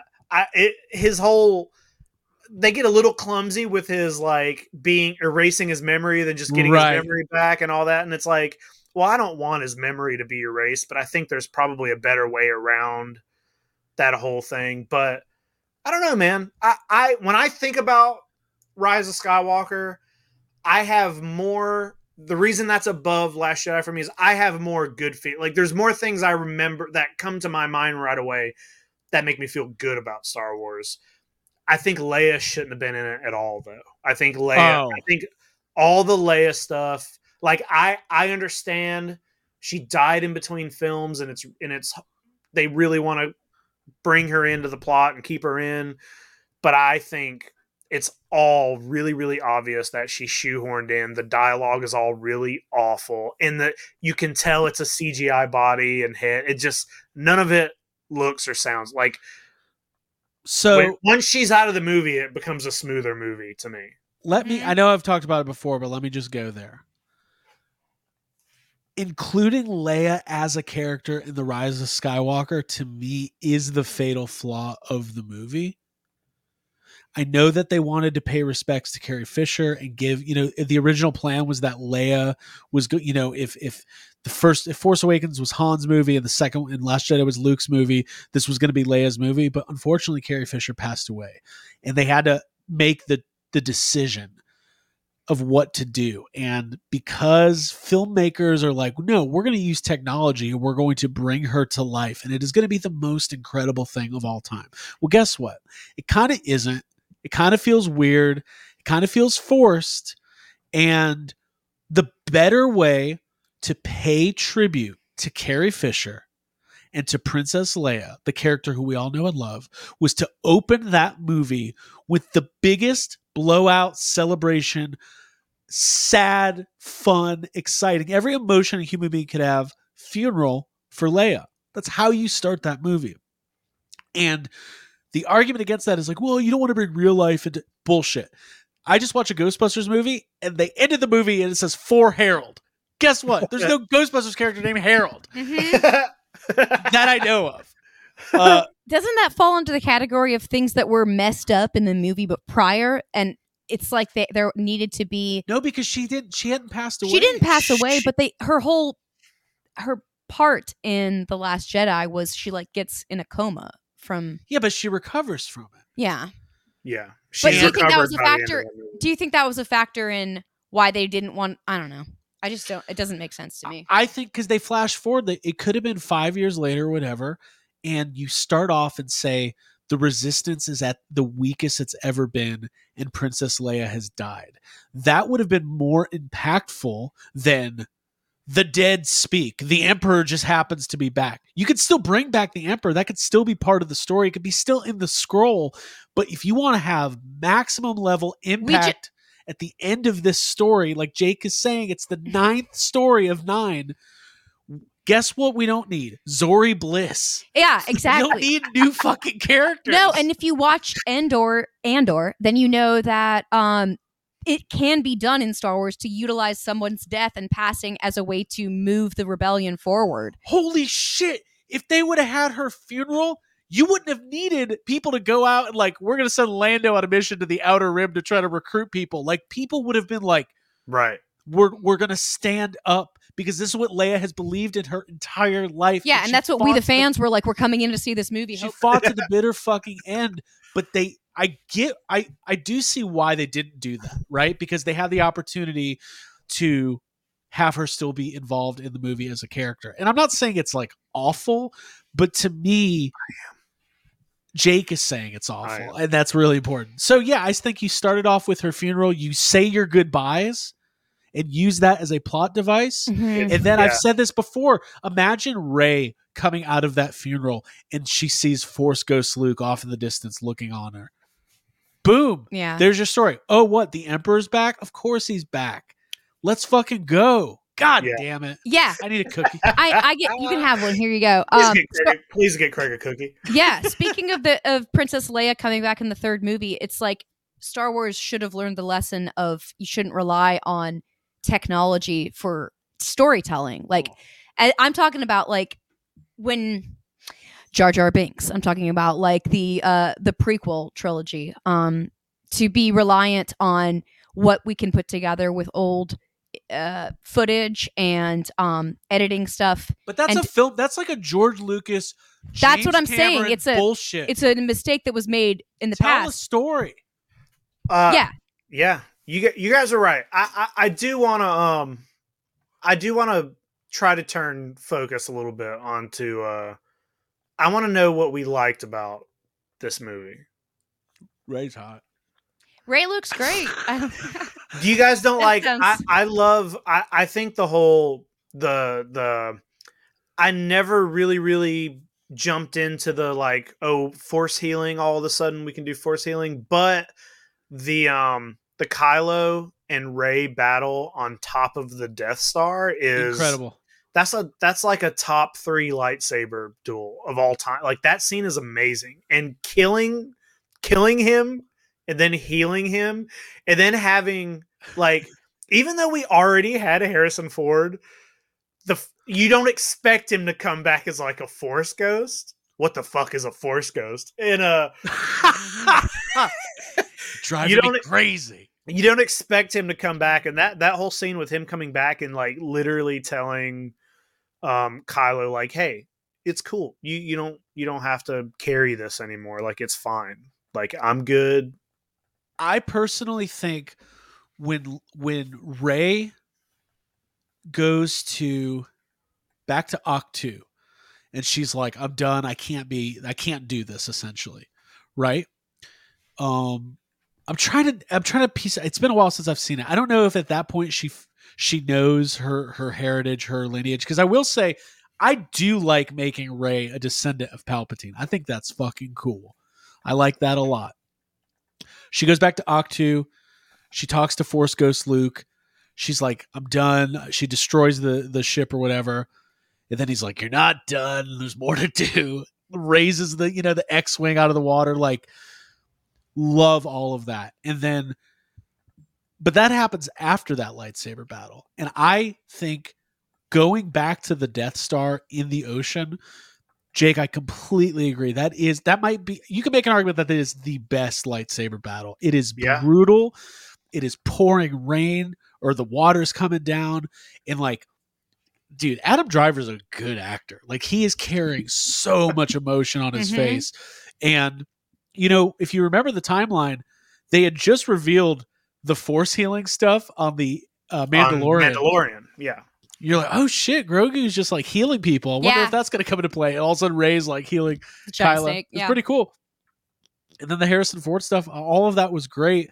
And I do like, as much as I complain about the Leia stuff, like her basically passing on and then like wielding the Force to kind of like, she knew that maybe Han was the only one who's going to actually be able to get through to Kylo finally, even though he was losing his grip well before that. I love that. And then the whole through the whole end, the redemption, all the stuff on Exegol and the Emperor on his like machine, Yeah. and then in his like red robes, and then the whole the whole thing, the whole duel with with with with Ben Solo showing up. Like again, this is a very Star Wars complaint. I wanted more. I was like, where? I want more Ben Solo. I would. This guy's great. Looks so cool and like charming Yeah. and wonderful. I need more of that. Mhm. here here's a question uh how did he how did Ben Solo die he Oh. it is a weird bit in the film i think and i think it's almost i think he force heals rey right Right. does he, give her he gives too her the much like i it's sort of unclear and when he dies in the film it's like they kiss and then he just goes it's like he just it's like a weird yeah. comical fall dude. I'm she's like, "Wait, poison ivy, dude. he's dead the I'm kiss like, killed him. what killed him what is like Well, why is he dead I think you can he make an gave her argument. too much of his life or something i don't Yeah. I mean, he had a long day. he had a went through a lot. day. He was He dead and revived. himself. yeah Um, we finally see him go up against the Knights of Ren. I knew that was coming. Yeah. Very cool. And I think the point I was trying to make earlier, I never got to. I was getting so flustered about Leia. I think one of the the things that is bittersweet about this trilogy is that you kind of feel there's like a whole trilogy of movies in between that we maybe missed out on. Because I like at its core the story of Luke training Kylo to be the the new lead of the the new Jedi Order and Kylo turning on him.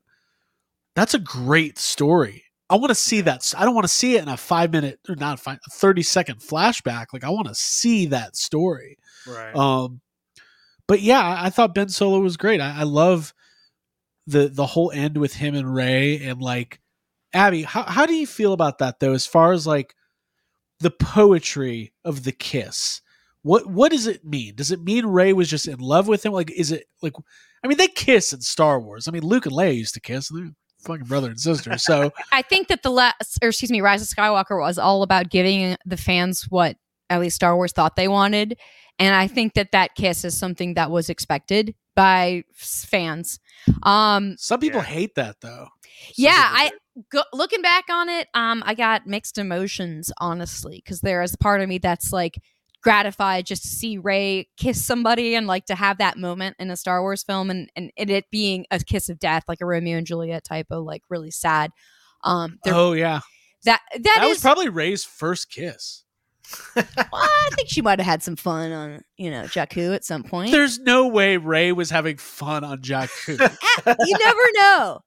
I, if I were her, I'd find something to do. Um, She's got that long. she I know- alone. Yeah. I know where she got that X-wing pilot. Ah, that- yeah. It's like the jersey. You, we don't know. We don't want to know. Oh, from a guy. yeah. By the way, we've been talking about uh, the sequel trilogy for like 45 minutes, and nobody has mentioned BB-8. So what does that say about BB-8? Well, He's great. I love like- BB-8. Everybody loves. You want everyone loves- There's no discussion to be had about BB-8. He's awesome. Everybody yeah, all the loves. droids and creatures are cute and awesome. But back Yeah. to the kiss. I buy into it.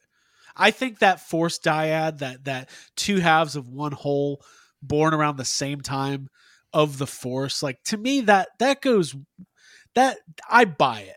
I, I'm into that. You know, I, I think that if you buy into uh uh you know the the what is foretold in the force about uh the one who will bring balance and is that Anakin Skywalker and was he uh, an immaculate birth and you know all, all of that that's the shit i love about star wars i really get into that so if you want to add new uh lore to that and you want to talk about force dyads like that i have no issues with that i think that stuff's pretty cool Yeah. Wayfinder.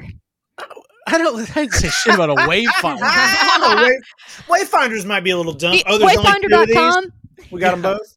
yeah yeah the the, the my the rise of skywalker Oh, there's a has magic blade that's gonna somehow is calculated to the wreckage of the Death Star. So when you hold the blade right to the wreckage of the Death Star, it shows you a map to the throne room the Wayfinder. Why did we hide the Wayfinder in the wreckage of the Death Star? I don't Why know. did we call it that? there is a little bit of weird stuff, There's- but it's a little bit of weird. but it's also all like whatever. it's a little like- video yeah, I don't game. think I've said this, but I, I prefer Rise to uh, Last Jedi. I think that it's overall got like more Same color people and do, texture. yeah. yeah. and interest.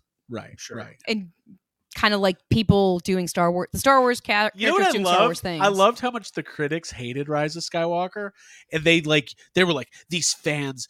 They don't understand like Rian Johnson. Like like uh, there's nothing better than when fans like something and critics don't. That's my favorite thing. Even though I didn't really like it, I was still kind of like love seeing like highbrow movie critics being like, "Well, if they just understood subversive filmmaking, like they would understand the Rian Johnson, the aut- the auteur of our time." Mhm. Hey, did you see this meme going around? By the way, it's a I I listen. This has nothing to do with Star Wars, but it's very funny, and we'll just move on from here. It's a it's a still from the Fabelmans, and it just says men will literally just become the greatest director in history instead of going to therapy. that's thought it was so. pretty That's great. It's fucking great. um, any other thing? Anything else on the sequel trilogy? No, Feeling let's pretty do good? this- Let's do this fuck dude. budget. yeah, let's do fuck budget, and then uh, we'll talk prequels sometime. Yeah, well, next time we'll do a prequel one. That'll be fun. All right. It's time for the YHS fuck budget. If this is your first time, what we do is we have a set of categories and we allocate fuck bucks and we decide how many fucks we give for each one. You can't overspend your fucks. What do you, You get? get 10, 10. bucks You get 10 fucks, five 10. categories. Craig's the banker. We are the uh, customers. there you go. Yeah. And since we're talking about Star Wars tonight, we're, we're going to make it a Star Wars fuck budget. This is very fun. We've done one of these before. I'm excited about this. Now, Jake, we brainstormed how, you know, what do we want to do for the Star Wars fuck budget? We could do characters. Do we want to do, you know, the last five years? And we said, why don't we do this? It's a Disney Plus fuck budget. We're taking a look back at the releases that have been exclusive for Star Wars on Disney Plus. We we've dug in pretty deep on some of the stuff in the past, but some of it is fairly new. We haven't gone as deep because we've been very busy. I do want to say Andor is not on the list. Jake, why are we leaving Andor off this uh, fuck budget? Uh, we're, we're we're leaving Andor off because I thought it would be more interesting to have to see what our feelings are on these shows being kind of further away from them. Right. Andor's Andor's brand new and also everybody loves Andor. So it's not interesting for us to discuss that, but it's interesting to see where we are on stuff maybe we liked a year ago or two years Right, ago. right. Yeah, Andor was Mhm. great. Abby, you liked Andor. Yeah, loved it. Was talking about it earlier. It's definitely worth a rewatch, I think. And um, Today's Diego Luna's birthday. Diego Luna, What? total fox, love Yeah. him. Happy birthday, Diego! Happy I know you're watching. Feliz Cumpleaños. Feliz cumpleaños para ti. Thank you. Yes. Uh, um, Diego Luna's fucking great, and Andor is great, and I can't wait for season 2 mhm. But right now, we're going to get into this fuck budget. So here it is. We have a list of five shows or specials that have been on Disney Plus in the Star Wars universe. Jake and Abby are each going to allocate a number of fucks to each one. Let's get started. Jake, I'm going to start with you. Okay. When it comes to the Book of Boba Fett, we only got one season of it. We don't know if it's going to continue. Temuera Morrison finally bringing Boba Fett to his full form, for better or for worse. Book of Boba Fett, how many fucks do you give? I gave it I gave it two fucks, but I, I went back and forth with whether or not to give it two or one. And the only reason I gave it two is because um it has got one of the best episodes of Star Wars, I think. It's like it feel I was like, is this the last Jedi of TV shows? Because I, Yeah. I think I think Book of Boba Fett started off really interesting, and I was like, "Oh, this is going to be cool," and then it quickly turned into something that I just did not care for. I don't, you know, like a lot of it.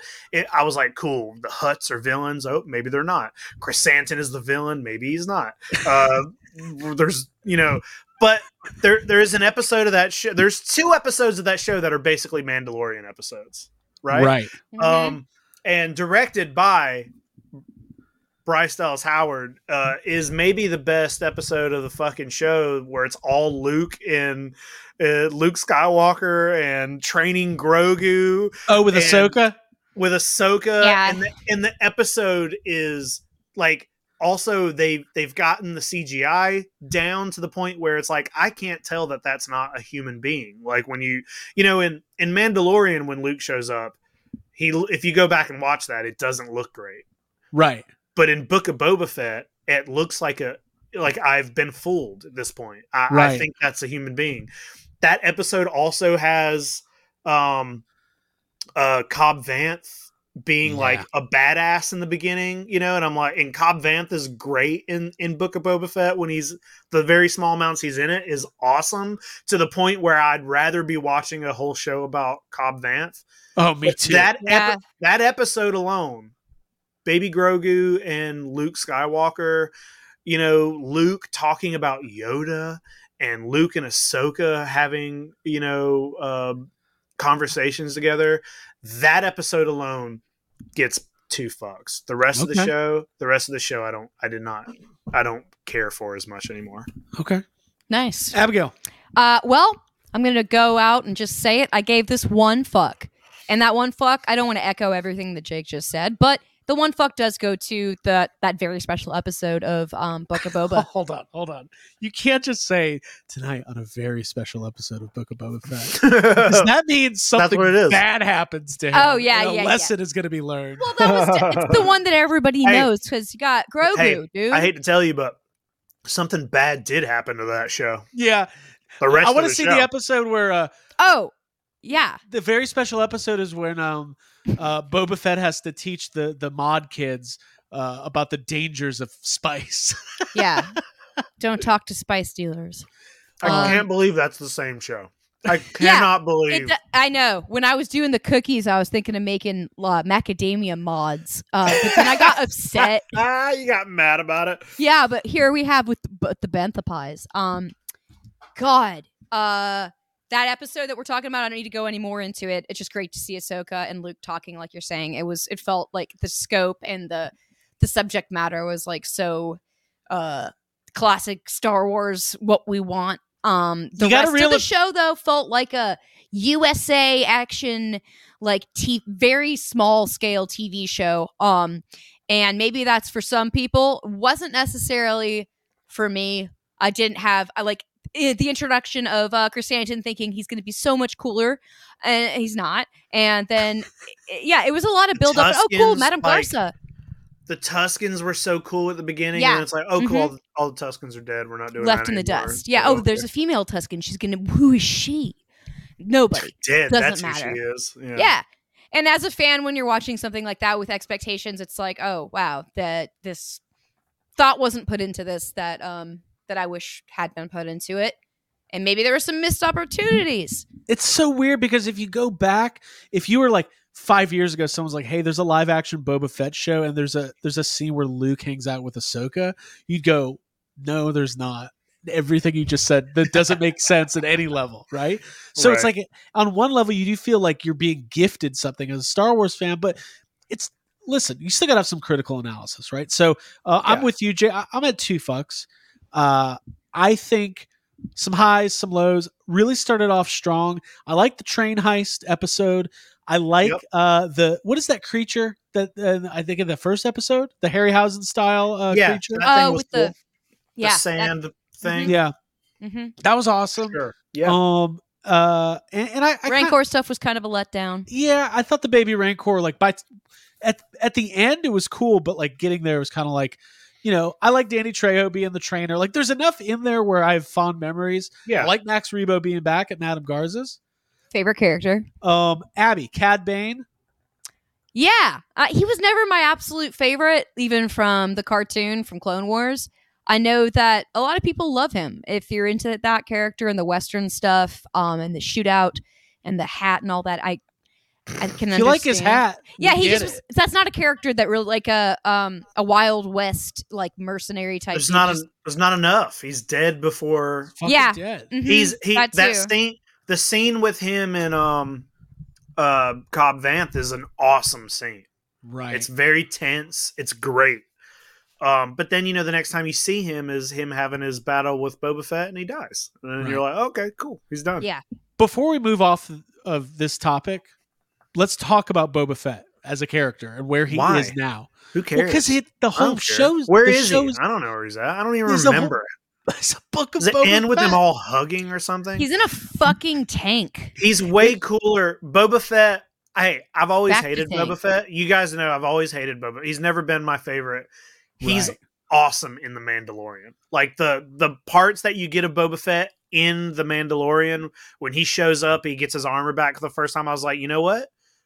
Now he's living up to people's ideas of him, even though he wasn't the, he wasn't a badass in the old films. Now he is. Now it's okay, and I like him Mhm. now. But Book of Boba Fett is like a cartoon version of the Boba Fett from Mandalorian.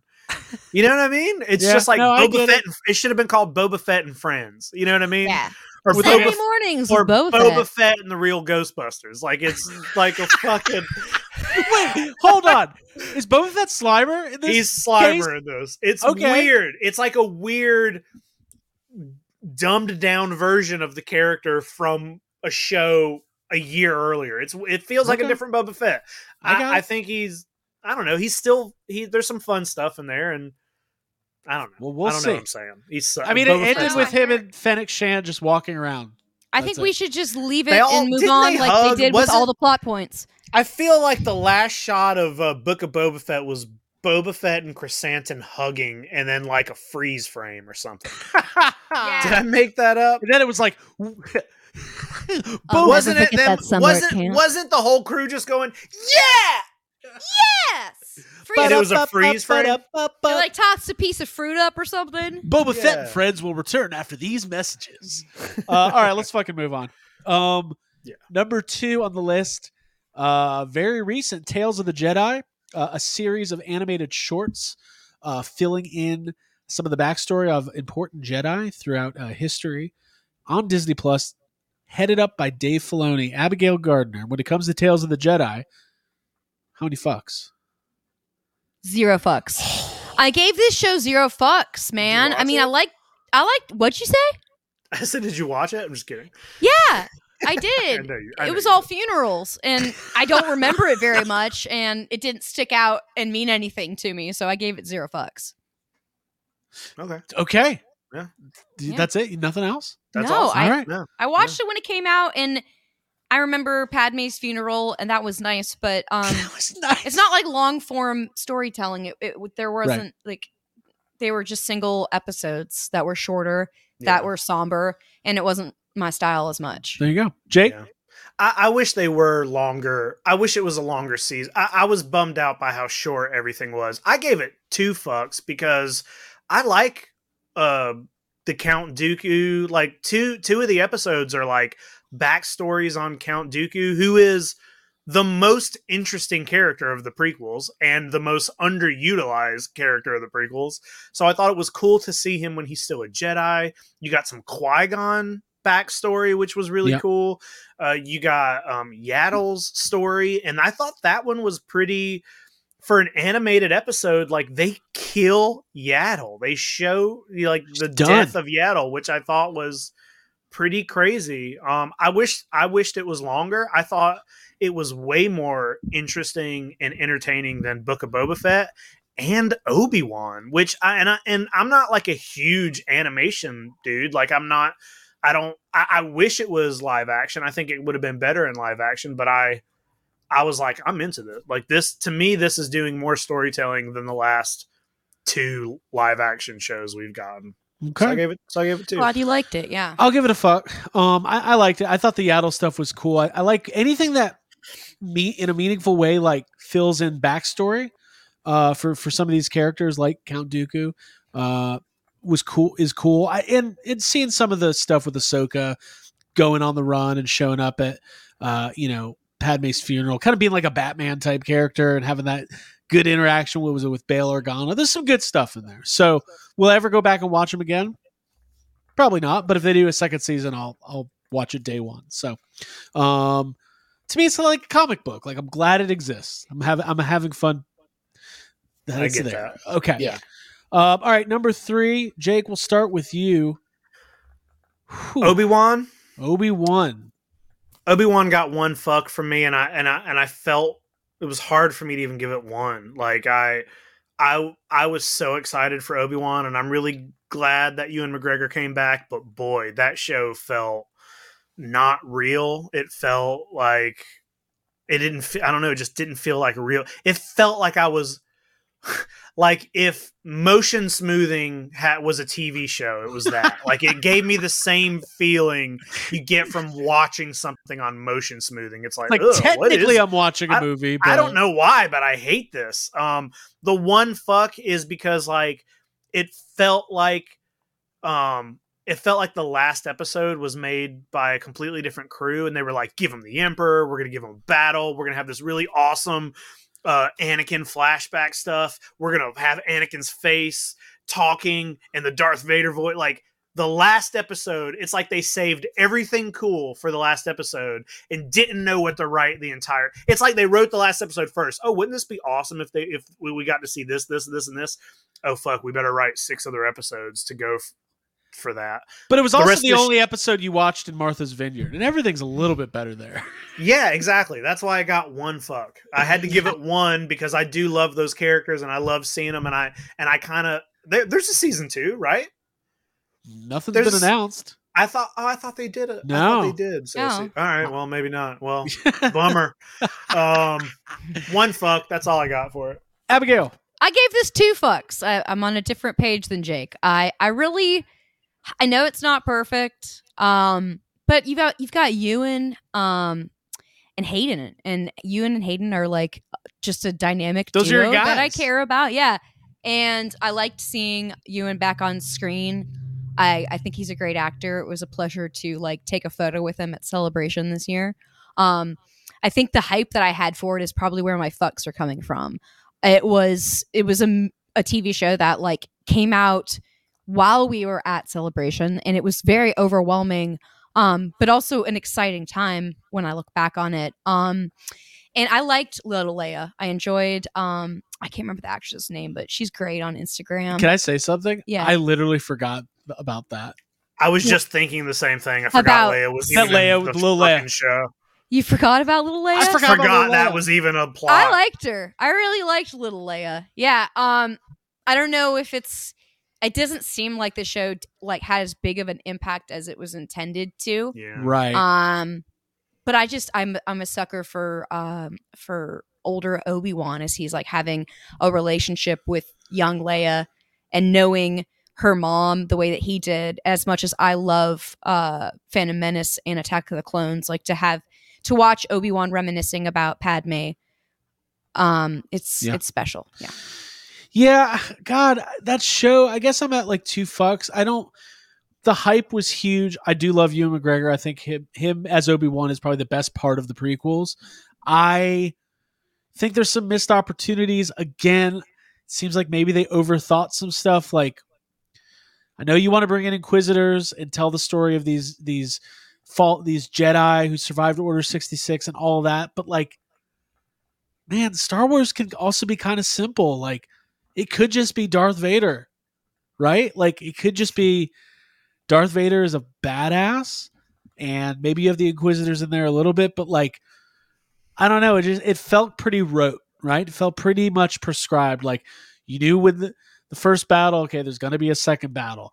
But just like in, you know, Rocky three or whatever, Rocky four. Uh and then uh, you know, you oh, you know uh Qui Gon's gonna show up at the end. Like it, it didn't nothing the only really the big cool thing was in that second battle with obi-wan and darth where the mask opens up and you kind of Yeah. hear the the mixture of hayden's voice with darth's voice and I also re- the flashback the training flashback to like episode two era was really cool and well done. Love Um, that. Yeah. but overall like after It's all just those that's that's all in one episode. right right That's all in the final episode. after all those years of hype Yeah. maybe it works better as a movie just give me a, an hour and 45 minute adventure Yeah. with with obi-wan i don't know Mhm. I think the the Reva stuff kind of hard stops the show for me. Like it was just all it's like you said, it felt like they were overcomplicating by trying to have another character who it's like, why do we need like the it's an Obi-Wan show. Why do we need a secondary is it a villain? Are they they you know, she's like Right. sneak you think she's a villain, but she actually wants to kill Darth why? Why can't this just be about Obi-Wan and Anakin? right they just No- they- it makes no sense to me. stuff they Mhm. tend to overthink this stuff i don't know Yeah. Mhm. but anyways I didn't have the disdain for Reva that I think some people may have, uh, but I I do think that that was one of the weaker plot points of the show. I Yeah. wasn't really. i mean factoring that again like on paper oh this kid was a jedi youngling who survives order 66 Yeah. and then is now an inquisitor like it sounds great on paper but sometimes the execution not so well all right uh let's finish this up two more abigail mandalorian how many fucks Five fucks, all the most fucks that I can give to this show. Mandalorian rules. Um, Din Djarin and uh, the whole cast, uh, Grogu. Um, that show came out and just it changed and it brought like a whole new warmth, relit like in my heart for for Star Wars, and um, it got our it got us talking. We started doing Midnight Mando, and um, that show has introduced lore and um, characters that are incredible and some of the best. I think that the Mando Mandalorian is like like probably the most popular aside from Luke Skywalker like character he's a big like that's deal been and obviously the success of Baby Yoda and all that was like enormous. Um but uh Dave Filoni give a shout out to him because it's pretty much like all dave his, Filoni, friend of the podcast you can say that. Maybe, yeah I don't know. his like his direction and uh creativity and sense of humor and understanding Mhm. of, of the depths of Star Wars like it made that show uh just rewatchable for me and in something that like I got the fucking the the Mandalorian necklace and like I was considering getting the tattoo.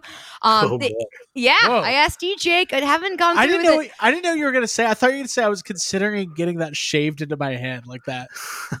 that The what? the fucking skull. Oh no, I was thinking about getting a tattoo. It's like the the skull of I don't fucking know. The I- fucking.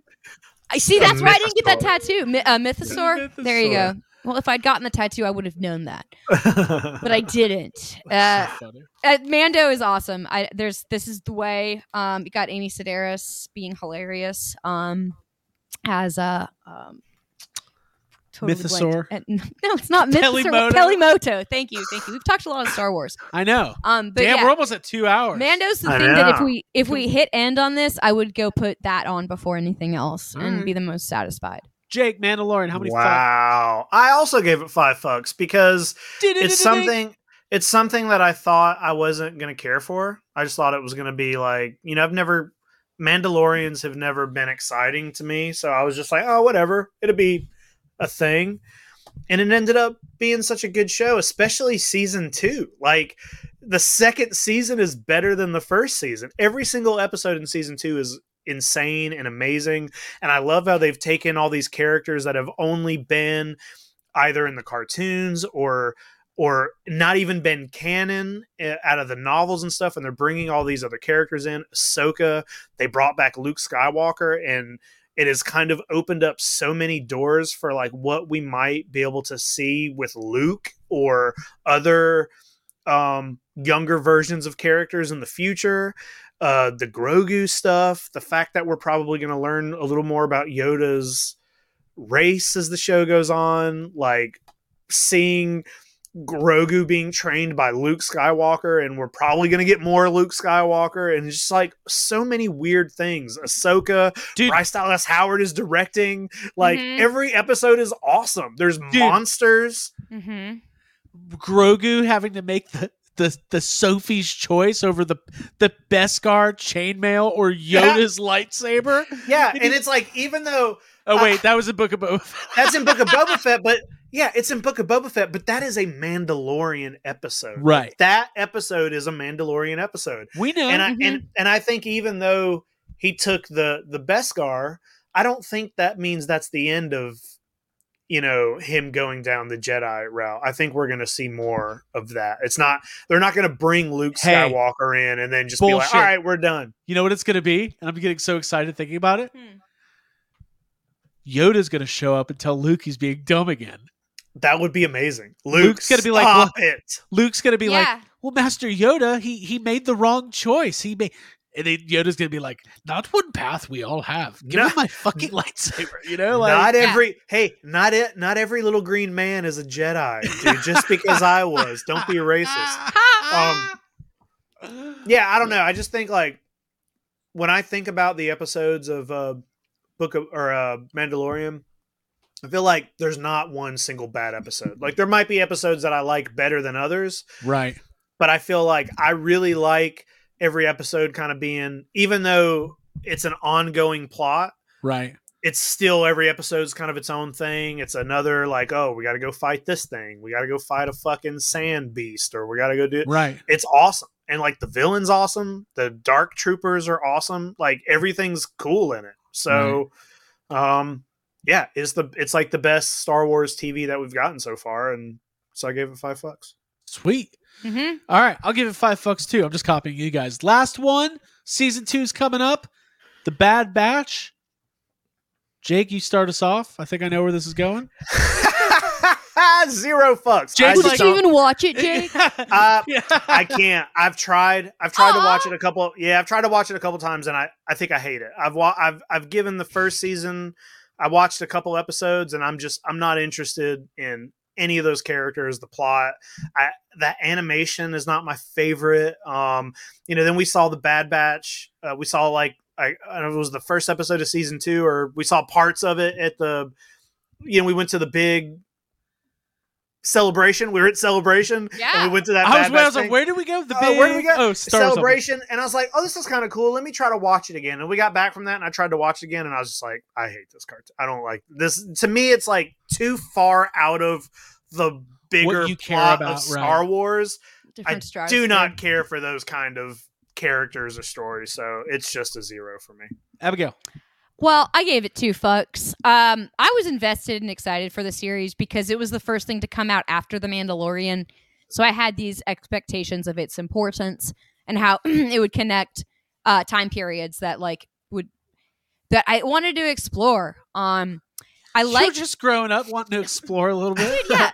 The first episode of the first season is like a masterpiece. It's very, very well done. Um, and it picks up right after Order 66 is enacted, and you get to see things from the other side. And uh, you got Freddie Prinze Jr. like doing the sup dog. Um, he's like he's voicing uh, his character. Kanan, young Kanan. So basically, what I'll say about this is I had really high hopes, and I was um really wanting to love this show. I liked Omega. I liked all Hold the guys. Hold on, this feels like some sort of reveal. Do you not like the Bad no, Batch so I much? do. I'm just saying my just my love. two fucks yeah, I, Two Fucks is pretty good, and I, I'm gonna watch it because I watched every episode of it, and I, I did reviews of it on YouTube, so I did care a lot. Going back to it, I'm I'm excited. I'll be honest because it's gonna be it's it's a nice, fun cartoon in a space that I know with characters that I easily digestible. Yeah, There it's go. easily digestible Star Wars content that comes out that is it's animated. It's in general pretty good, but there there were some redundant episodes at the end of season one that were like, oh, we're going on the same mission again and again and again. It's Uh, just I- fun to do all their voices. yeah, and I guess in the beginning it was the question of like, okay, so Omega is like, what is she? Where is her role fit in? I mean, Um, they- she's a clone. They kind of haven't expanded on it, but she is a clone, and like supposedly she is like, like she is Omega in the sense that Boba Fett is the first clone of Jango, yeah, and that she is the the second yeah, or like sec- mhm. closest like she has like Boba Fett almost like one to one like cloning Genetics, style yeah. genetics style genetics sounds better. She's got that cloning style, you know that Boba Fett cloning. also like the premise of the of the show was like uh, a young omega being like taken off of um uh Kamino. Kamino and finding like a family which i like that kind of stuff i like the the idea of being rescued and finding your own group and kind of making your own way and watching her get her bow and arrow and make her own space in the ship was was heartwarming and sweet Can I just say something? it's a, it's a non it's not offensive and it's no it doesn't like do things with the the canon of Star Wars that are upsetting Right. and it's a fun show there you go. I just want to say something as we wind down. mm-hmm. We know more about Star Wars collectively, and we're like we're all huge fans, but we're not like there's there's people with way more knowledge than we have. But this I know more about Star Wars than any of my parents know about any one given topic. about anything About yeah. any one thing. is that like- a sad but is that sad for your parents or for you Not sad for, me. sad for them I fucking rule. I love it. Mhm. I just was like, God, there's just it's a big universe. There's a lot to Yeah, it's a unpack lot. here. it's a lot to know Well, listen, this was fun. I want another cookie. Jake, how you feeling? You feeling pretty good about tonight? I'm, I'm, I'm pretty good. Yeah, I'm gonna. Uh, I got a lot of cookies to eat over here. I'm gonna leave them out for Santa for, n- n- uh, For next, next year. Santa? Dude, what for next you know, Santa. bonus content for the Patreon? they should laugh. Just leave your camera running and just sit there and eat the cookies, no matter how long it takes. until I throw. I'm gonna eat every one of these cookies until I throw up into the. We'll put a 3D effect on it. oh, Mhm. cool. Yeah. Jake throws Cool. up. Jacob Walsh Jake throwing up. throws watch 3D. Jake you gotta eat every cookie For, That'll be watch the next- Jake throw up for 10 hours. It's just on a loop. Ah, Sleep, up, guys? Sleep sounds. Jacob Walsh throws up. welcome to Yes House Up. Today, we're stealing a giraffe from the zoo and we're getting on the interstate. Like, what? uh, Abigail, final thoughts? Uh, that'd be good for the giraffe, but not to get on the interstate. But you know, just live his own life.